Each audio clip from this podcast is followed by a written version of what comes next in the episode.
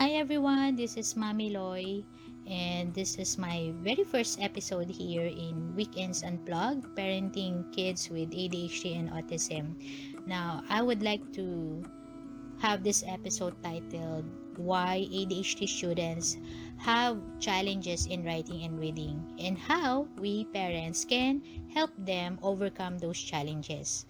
So, bakit nga ba ayaw ng mga ADHD kids and even autism kids ang pagsusulat at pagbabasa? Um, just a personal share lang, it has been three weeks since I started getting my son's modules via Facebook chat group messenger. Because here in our area in Quezon City, naka-lockdown na uli kami and pinapaiwas ng mga taong lumabas kasi it's been, uh, you know, uh, COVID cases has been rising.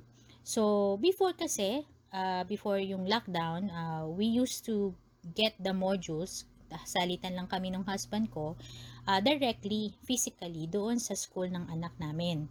Um, I get the modules and kukunin namin yung bago, then ibibigay naman yung last uh, week na modules.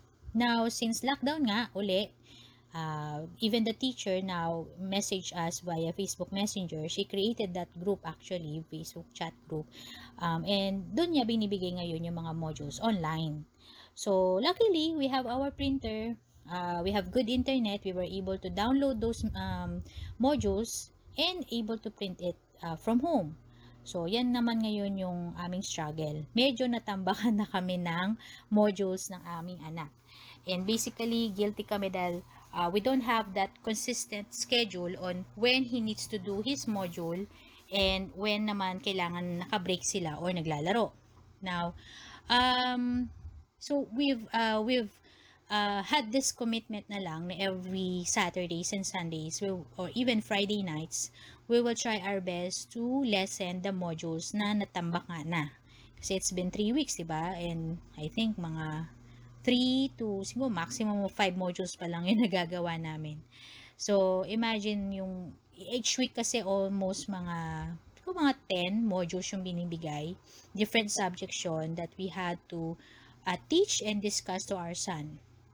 So, imagine yung ano din, if it's like a typical kid, then it's easier, sana, no, na bigay mo lang, sulat nila yung pangalan nila, yung, yung pangkat o yung section, and then, just ask them to read kung kasi by grade 2 which is yung akong grade level ng anak ko dapat marunong na silang magbasa nun and may a little bit of comprehension na rin on their own but in our case we have to really uh, ask our son to uh, read it.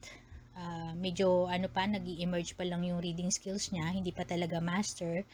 And at the same time, ang pinaka-tricky part doon is yung comprehension. Uh, most of his modules, since he's in public school, nakatagalog. Even the math is in Tagalog. So, dun kami nahihirapan kasi he's uh, more inclined into speaking and he understands and even uh, speaks in English.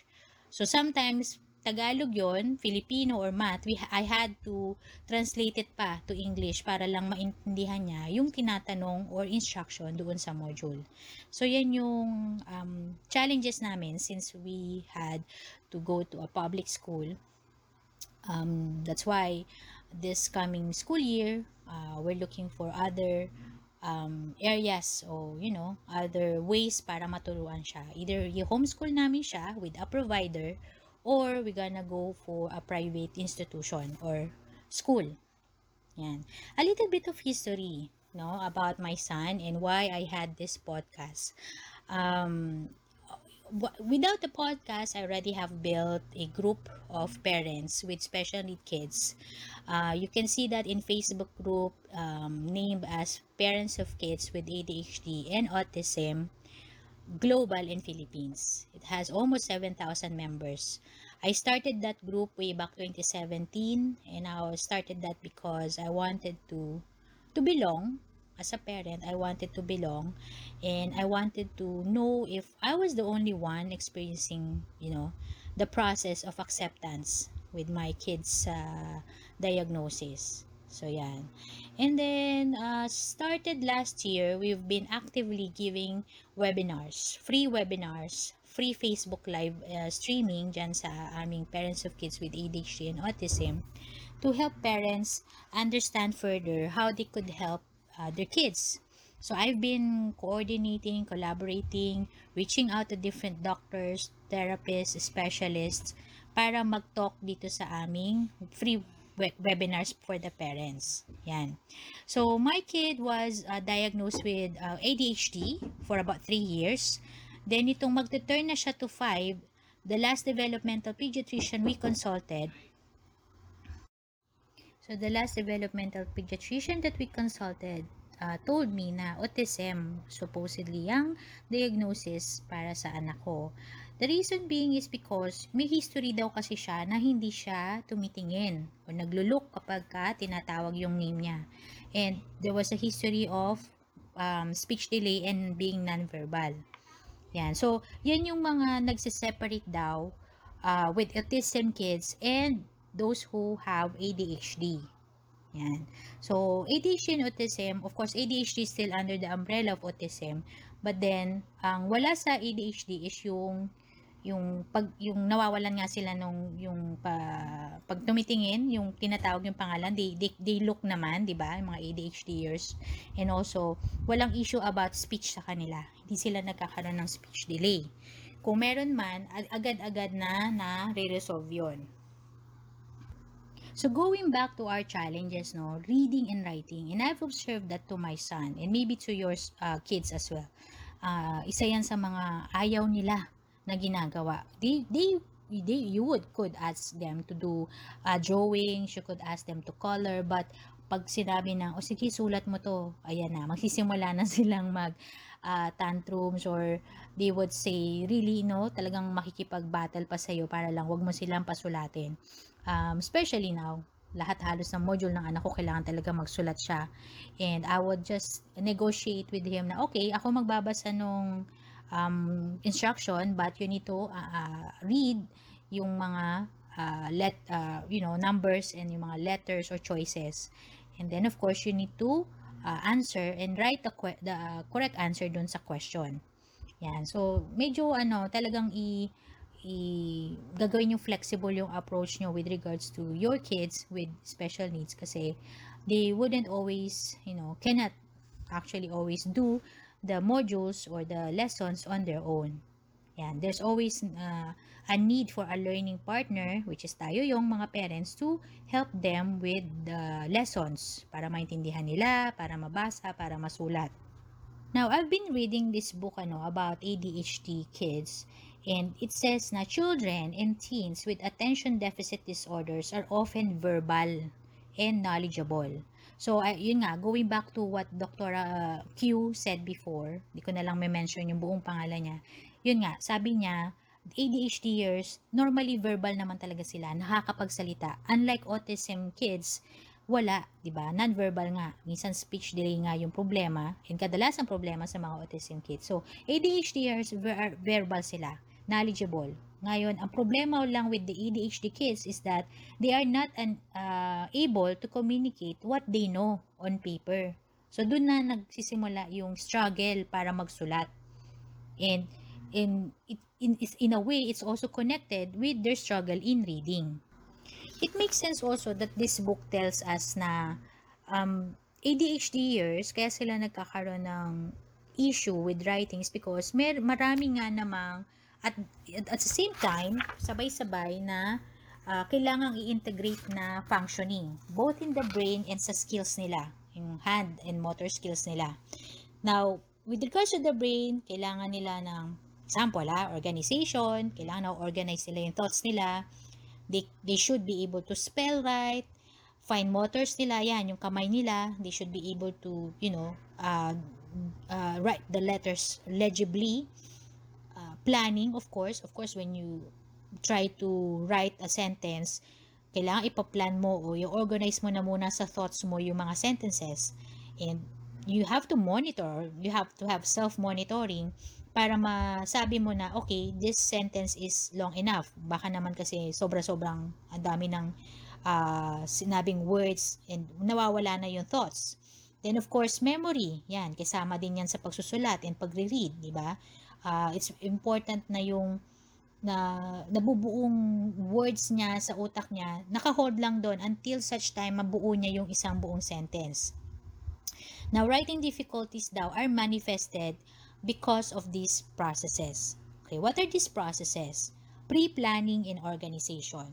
Okay, ano nga ba itong pre-planning in organization na sinasabi? Kaya, uh, when we write, okay?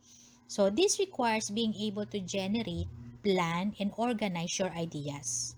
Okay? So, every people, kapag magsusulat ka, you have to first i-plan mo muna yan sa utak mo. Organize mo muna yung thoughts mo and words before you have it in writing. Now, ADHDer has difficulty doing that.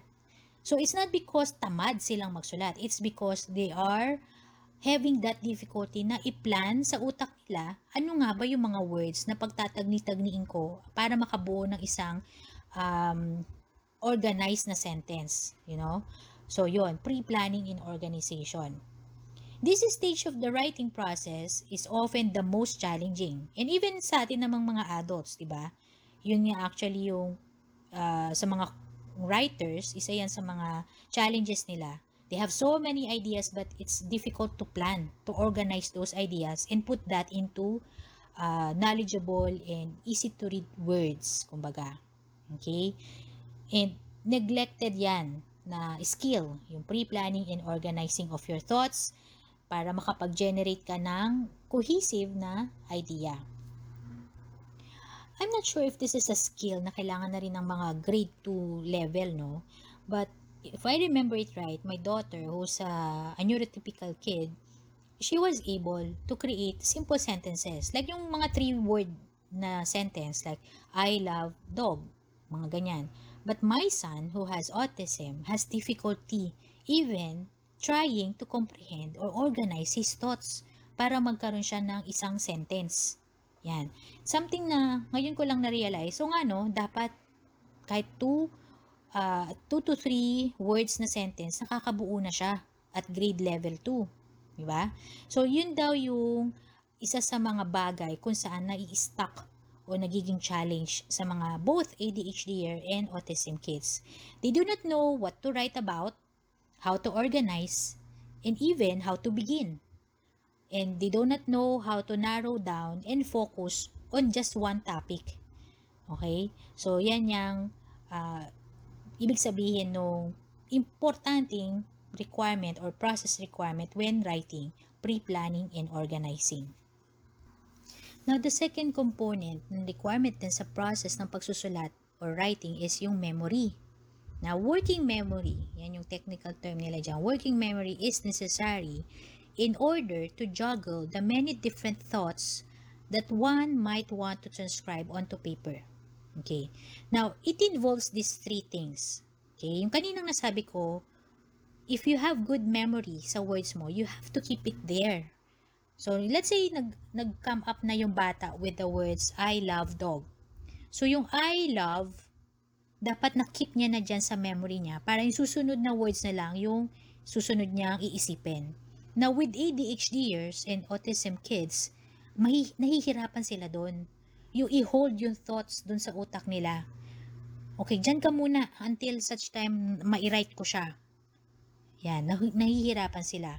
Okay? Now, keeping ideas in mind long enough to remember what they want to say. Okay? Next thing is, na related pa rin sa memory is yung i-maintain nila yung focus dun sa tinatawag na tra- train of thoughts. Okay? So, yung flow of writing. Kumbaga, kung magsusulat sila, hindi sila magkakaliwa, kakanan, yung hindi iisa lang yung pupuntahan ng utak nila, isang thoughts lang isang topic, ganyan. Most, most AHDers and even my son, pagka, isa nga, kausap ko lang siya eh, hindi ko naman siya pinapasulat, nagda-deviate yung kanyang ano eh, discussion. Then I would say, oo, oh, tika, hindi na yung pinag-uusapan natin. We have to uh, focus on this topic. Kasi marami nga kasing nangyayari or nagaganap sa utak nila. That's why they tend to veer off the topic. Veer off or yung, you know, liliko Kung di sa diretso, liliko sila dun sa topic. Ma-off topic silang ganyan. So yan, struggle, struggle yan ng mga anak natin uh, with ADHD and autism. Yung i-hold nila yung train of thought para, you know, dire-diretso lang sila dun sa topic na pag dapat pag-usapan at isulat. Now, isa din sa struggle nila, which is also connected in memory, is keeping in mind the big picture of what they want to communicate. At the same time, syempre, imamanipulate nila yung mga ideas nila, yung mga detalye na gusto nilang isama doon sa idea na yon, plus of course the wording. Imagine yung uh, meron kaming assignment before wherein we had to write a letter to someone. Okay, sabi ko sa kanya, what do you want to say to this person? Uh, sabi niya, I don't know. Yun lagi niya sabi, I don't know. And lagi sabi ng anak ko, well, what do you want? For example, uh, he's your friend. And you parted a long time kasi nga, uh, you haven't seen each other. But you've been playing together when you were small. Uh, you love that his toy, you would you would borrow it. And if he also loves your toy, he would borrow it from you. Yung mga ganon. So, binibigyan, ako na nga mismo yung nagbibigay ng scenario. But then, he would, he would, I could still see the struggle kung ano yung sasabihin niya. Ano yung gugustuhin niyang isulat.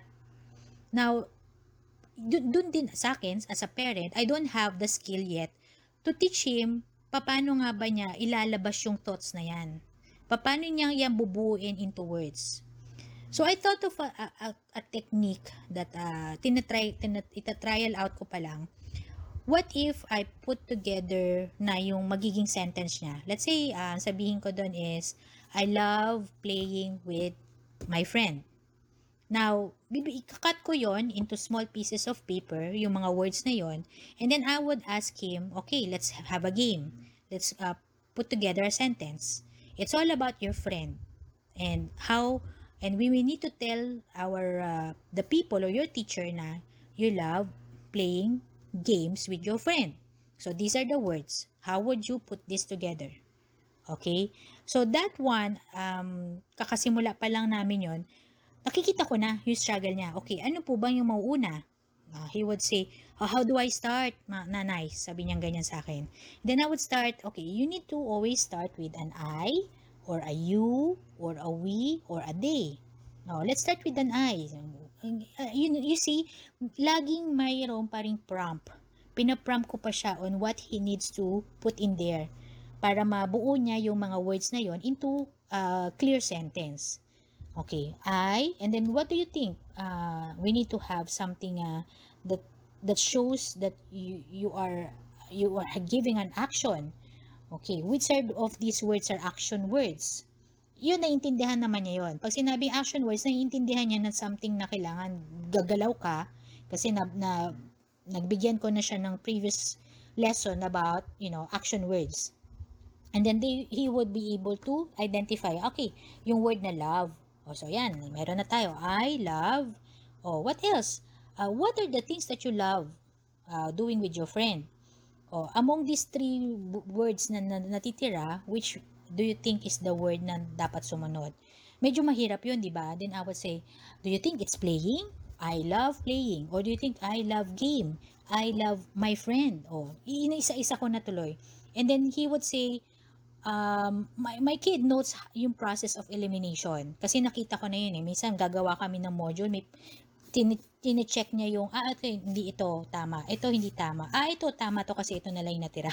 Ganun siya. May process of elimination siya. So, sabi, ginagawa ko rin yun. Ginagamit namin yun dun sa activity namin. Para lang ma buo namin yung nag-iisang sentence na yan na gusto namin buuin.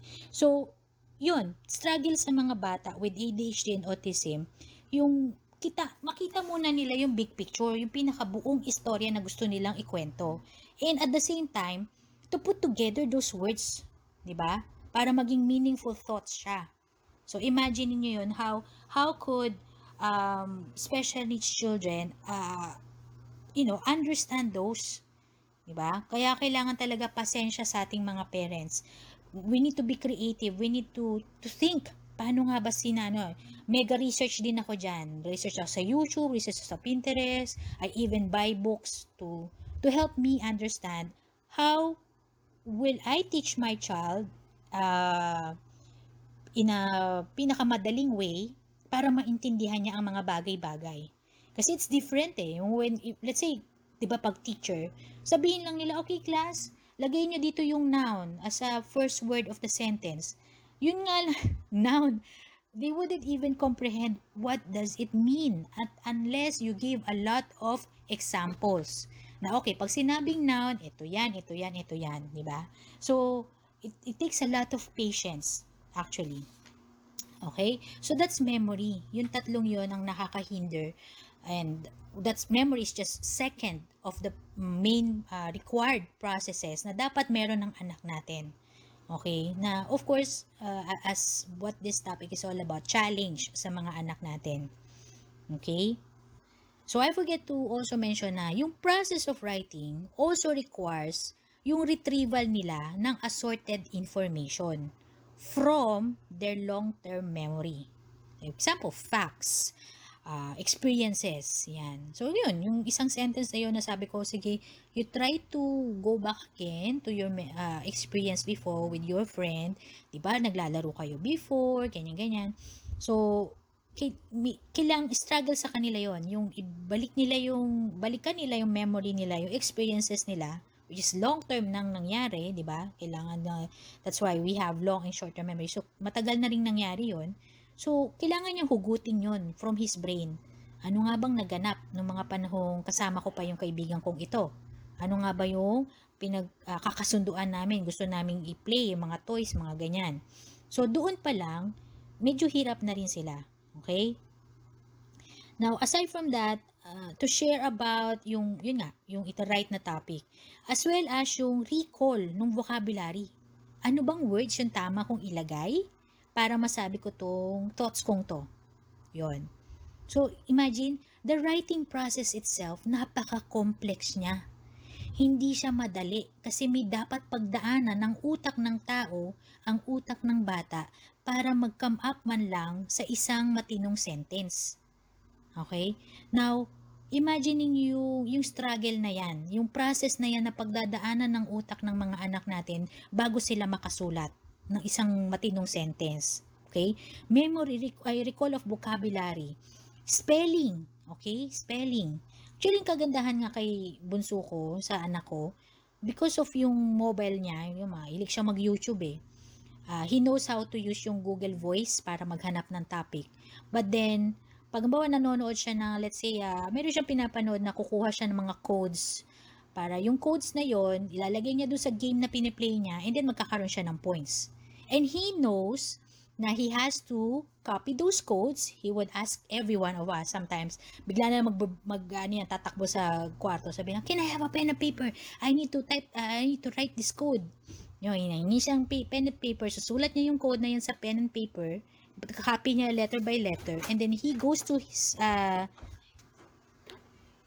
he goes to write yung codes na nakuha niya from YouTube into his game.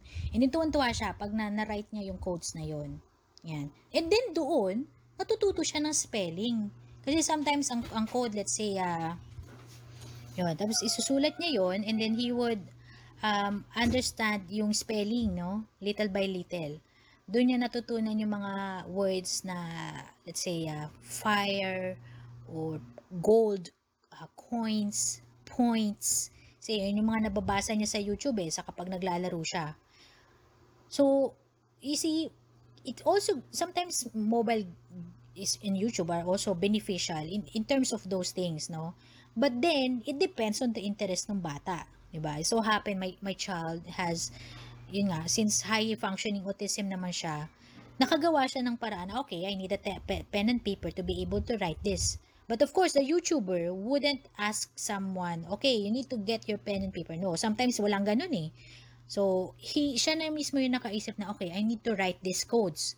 Kasi I wouldn't be able to memorize it, di ba? And, you know, hold it for a long time dyan sa brain ko and then go back to my game and put it there. So, nung naisip niya, okay, why not write it in a paper, use my pen, tingnan ko yung codes, letter by letter, tagang ini-stop niya yung YouTube para lang makita niya yung, yung words na ikokopyahin niya to, to, the, to the paper. And then, saka siya babalik dun sa sa kanyang games and doon niya ita-type one by one yung words o yung letters. See? So, doon naman ako natutuwa na parang sabi ko, okay, wala namang nagturo sa kanya yon He thought of it on his, on his own. Okay, but of course, not all children with special need will be able to do that. Okay, yung iba-iba naman tayo. Iba, my son, as I mentioned, high functioning yung sa kanya.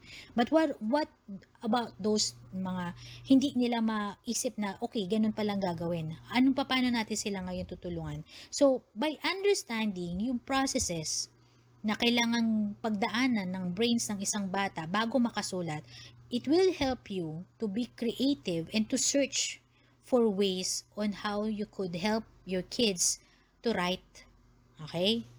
Okay, now, next thing is spelling. Okay? Spelling, isa rin yan sa mga kailangang uh, ma-master na proseso or skill ng mga bata it for them to write. Okay? Ito, guilty din ako dito kasi uh, I don't give him much exposure nowadays uh, into books. Uh, hindi na kami, dati-dati pag before matulog, we, I, read uh, aloud stories to them and that helped them to get uh, new words na you know pagka nabasa ko yon and then they would say oh what's that word? And then I would explain it oh may bago silang word di ba? May bago silang vocabulary. Nowadays since lumaki na sila, di ko na nagagawa yung storytelling. So, siguro ang isa sa mga i-advise ko sa mga parents is to always maintain yung ganon, yung kung merong na nakagawian ninyo, o kung hindi pa, gawin yung habit, yung mag-storytelling sa gabi before they sleep uh, parang indication niya na ano din yan eh magandang uh, scheduling din sa kanila yan. Maging routine nila na kapag uh, time to storytell na okay time to sleep na yon after di ba? So parang pag sinabi namin na okay time to toothbrush na matutulog na tayo. So you know parang routine na nila yon. So we broke that routine especially nung nag-schooling na sila medyo na, and then of course na, na busy na rin kami mag-asawa sa mga trabaho so na break na yon and ngayon ko parang na-realize na dapat ibalik ko yon kasi those are the moments kung saan na-enrich yung vocabulary nila. Kasi it's seldom na lagi naman natin talaga silang kausap na, you know, na makakagamit tayo ng vocabulary na kakaiba or bago sa pandinig nila, di ba? Um, unlike kapag nag-storytelling tayo and we read stories aloud to them, yun yung pag-opportunity for them to learn new words. Yan. So, kaya nga minsan inayaan ko na lang din mag-YouTube, mag, mag ano kasi they they tend to learn new words out of those. Sometimes uh, my my son would tell me, "Okay, uh, this YouTuber said ganito ganyan. What is what does he mean by that?" Gaganon siya sa akin. Ah, okay. He means ganito kasi yung word na yan, ganito yan. Ito ibig sabihin niya. So, you know, little by little may mga ganun siya. But of course, uh, mobile games or YouTube, you know, you have to be mindful din na dapat balanse lang. Huwag nyo gawing 24-7 hawak nila yung kanilang cellphone. Okay? So, spelling. People with ADHD are often, okay, inattentive to visual detail and do not notice or recall the letters, sequence, or visual patterns within words. Imagine niyo yon. Hindi daw nila nare-recall yung itsura ng letters, yung tamang sequencing ng letters na yan dyan sa loob ng word or even yung visual pattern, di ba? Yung how the letters were organized to come up with that single word. So, imagine niyo may difficulty sila doon. Okay? Sa ating mga magulang, sa ating mga matatanda, and neurotypical, yung hindi walang special needs, it's easier for us na kapag nakita natin kahit bago man yung word na yan, matitigan mo lang yan ng mga ilang segundo, more or less, ma- may spell mo siya uli. But for ADHDers and for people with autism, hirap yan. Hirap silang ma- maging attentive enough to recall yung visual detail na yan. Okay? That's why yung words, letters, it's quite difficult for them. Okay? Kaya mahirap silang magbasa, mahirap din silang magsulat. Now, ADHDers, are also prone to making many careless mistakes. And I've seen that to my son. Sometimes alam naman niya yung sagot, uh, obvious naman na, na-discuss namin for example in a lesson, but because he was too eager, too fast to to answer, na, nakakaano niya yung mistake na yon prone siyang mamali yung spelling, mamali yung, you know, sometimes yung word nga lang na, uh, what's, ito lang yung recent na word namin, I think it was, uh, Bob. So, hindi ko sinulat. Sinabi ko lang sa can you spell the word Bob dyan? Mo, lagay mo dyan kasi yan yung sagot, parang ganun. Then yung, yung sinulat niya, B-O-D. Sabi ko, baliktad, bakit B-O-D? That's Bob, B-O-B. Oh, okay, okay. Sorry, sorry. Ganon. And then, madalas yun. Ma- mag-spelling kami na napapabaliktad niya yung letters. So, may, uh, they call it as ano eh, yung, uh, nare-reverse nila yung letters. Instead na B, nagiging D. Uh, instead na P, nagiging G or something. Parang ganon. So, may ganun pa rin siya ngayon. Uh, napaka-apparent niya, napaka-obvious ng B and D sa kanya. Napapagbaliktad niya lagi. Uh, naririnig niya, tama yung pagkarinig niya, pero pagka sinulat niya na, iba yung itsura ng B niya sa D niya. Nababaliktad niya.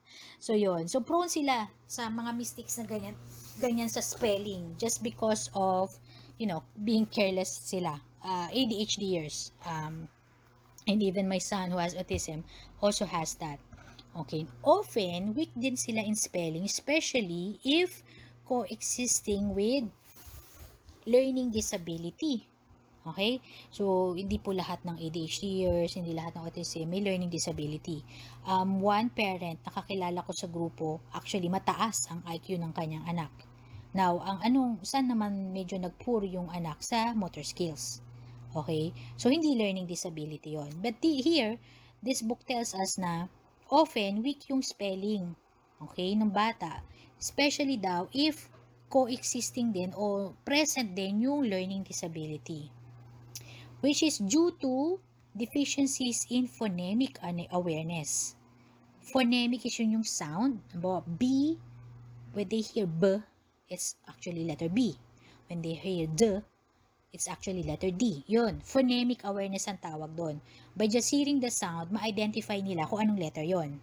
Okay? That's why, if, if you research kung anong best way para mag-introduce ng alphabet sa mga bata, it's not about singing A, B, C, D It's not that. Introduce nyo yung sound of the letter. When they know the sound, the next to introduce is how would you name that sound. So, parang if you say, okay, when you hear this b, b, what letter do you recall? Or what, what letter is it? What's the name of that letter? Okay? It's not effective na sabi natin, okay, B is, you know, is for bees. B is for ganon. It's, it's not like that sabi nung mga na, na ano ko before na tungkol sa mga YouTube, mga ganyan, um, when you teach your child to read, you have to start with phonemics or phonics, sorry, phonics. Yan, phonics is yung sound ng bawat letter. Okay? Not the name of the letter. Huwag muna daw natin suturuan nung kung ano yung letter. Kasi 'di ba normally magbibili tayo sa national ng ano, ng mga letter cards and then they would we would say okay what letter is this?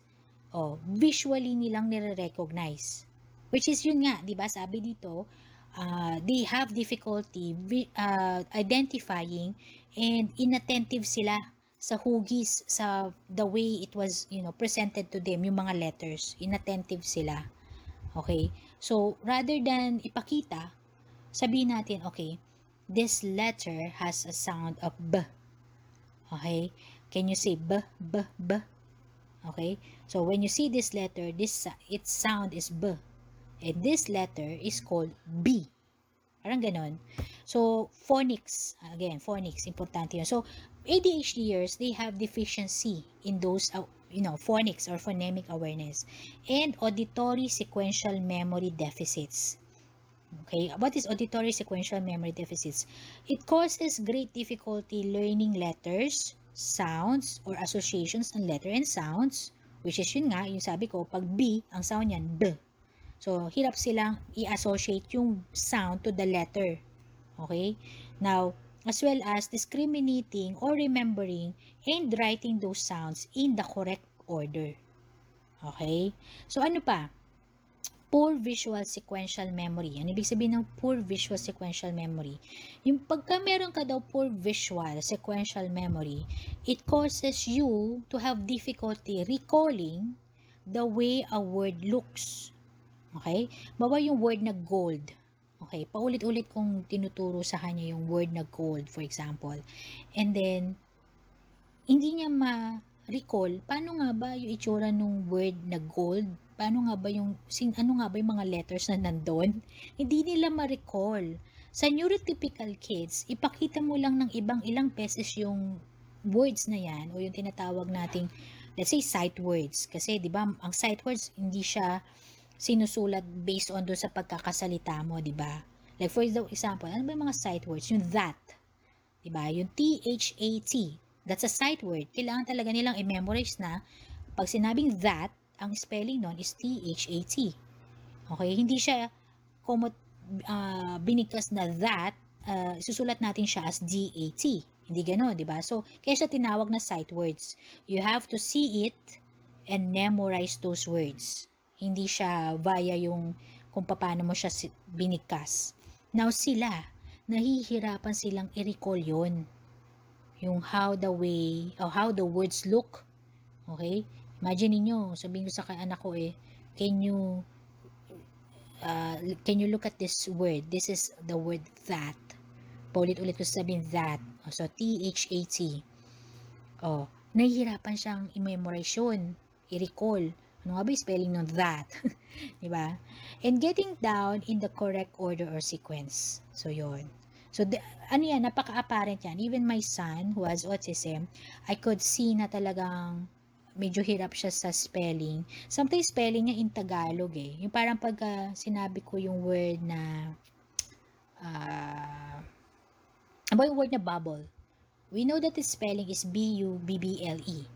Pero sa kanya, tag ang, ang i-spell niya yan, may i-spell niya, pero bubble, B-A-B-L. B-A-B-L. Yan ang spelling niya. Depending dun sa pagkakarinig niya. Yan. 'Di ba? So which kung ano talaga, it makes sense na bakit ganon. 'Di ba? Isipin niya, ah, sabi, pag tinuturuan ako, uh, the way I speak it, ganun yung pagkakasulat. Except for some sight words nga, which is isa na yon bubble. 'Di ba? So, sabihin ko sa kanya, okay, kailangan ma-memorize mo yung pagkakasunod-sunod nito. B, U, dalawang B, and then L-E. And it's very, very hard to let them recall na yun yung dapat yung pagkakasunod-sunod ng letters para ma-form yung word na bubble. Okay? So, isipin po natin why they would hate writing and why they would hate reading. Kasi dun pa lang sa process na mga yan, which is prerequisite para maka-write and read ka, hirap na sila. Di ba po? Yan.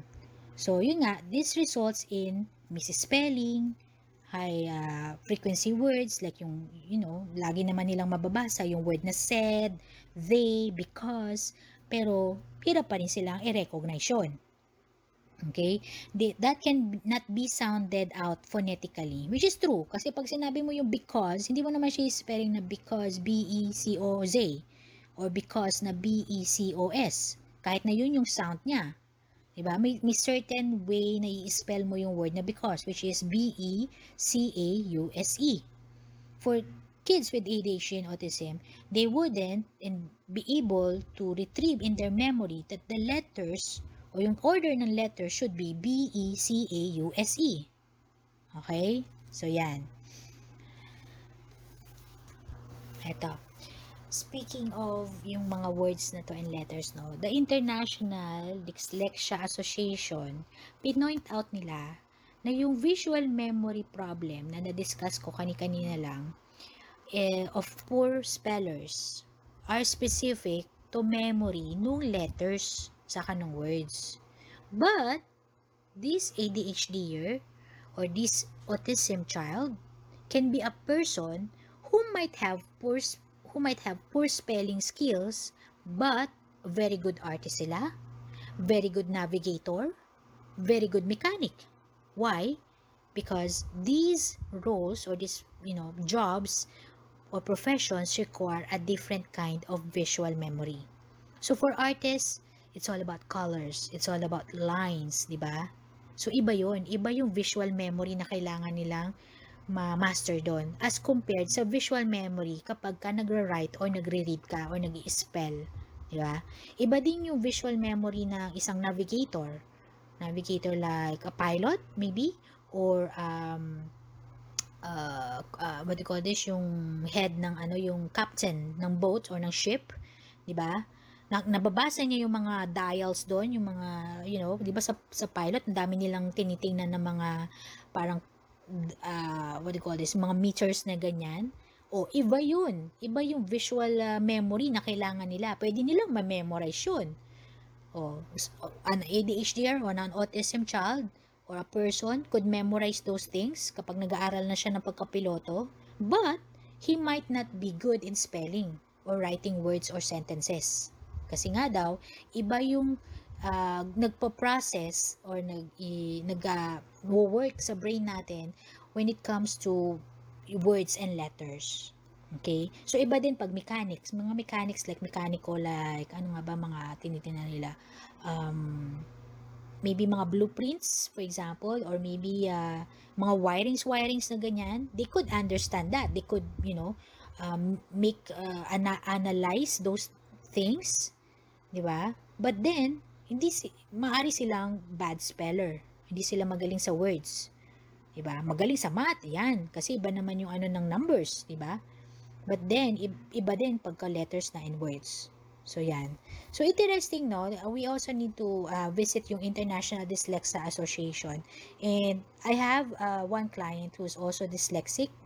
Uh, may may struggle siya about time zone yan, may struggle siya sa time zone. But of course, kahit naman may struggle ka sa time zone, she was able to make use of uh, yung mga, you know, apps or software that will give you exact time from one country to another. ba diba? So, may, may ano naman yun, magagawa ng paraan. But then, sa she's very uh, specific into the fonts na ginagamit sa mga write-ups natin, namin um, Arial or ayaw niya yung mga may parang handwriting na type kasi it's uh, hard to ano daw, hard to comprehend kapag in handwriting or medyo may mga, you know, malalantik na letters whereas yung mga Arial or yung mga Helvetica or you know, mas madaling maintindihan sa kanila. So, it's a it's a different ano naman it's a different topic in in in all yung pagiging dyslexic. But something that I also would like to share um actually I'm planning to ano eh to invite her into this podcast. And see ano yung challenges niya when she was uh, you know little when she was uh, still in grade school for example um, now she's very very ano na she's very uh, fluent she's very good in you know um, even marketing, she's very good in content writing. Uh, ang galing niya magsulat. Ang galing niya mag um, put together ng words. Okay? So, na-overcome niya yon Even if dyslexic siya, may mga struggle siya on certain areas, um, na-overcome niya. Actually, she's a course writer right now.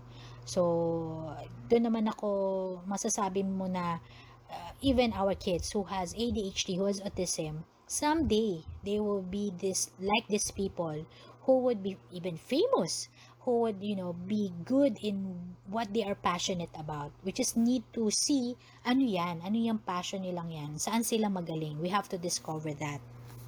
Okay?